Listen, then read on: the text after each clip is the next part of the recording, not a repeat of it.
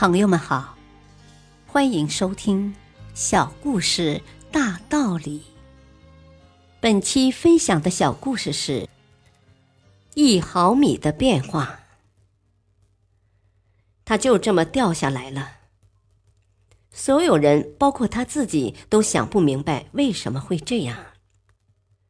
曾经，他是一位从未失手的高空钢丝杂技演员，许多人慕名而来。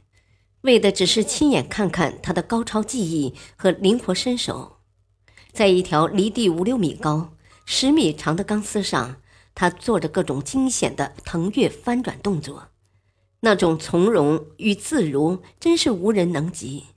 而他所凭借的，仅仅是一双赤着的脚板和手中蓝白相间的木质平衡杆。在一次去外地演出的路上。杂技团运道具的卡车出了事故，平衡杆折断了。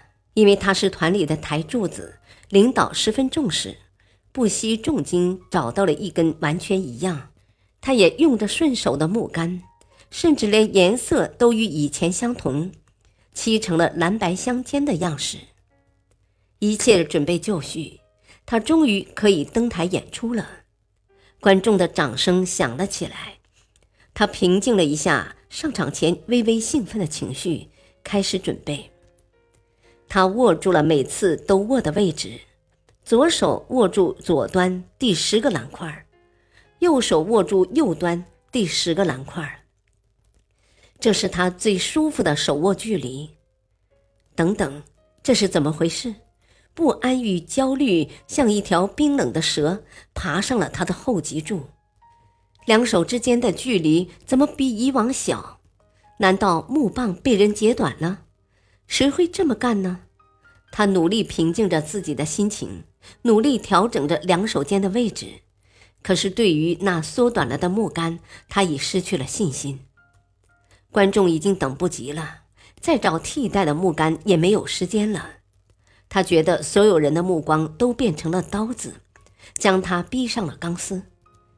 他再也没有了往日的从容与自如，恐慌占据了他的心，仿佛自己正赤脚踩在火绳之上，手心也沁出了汗。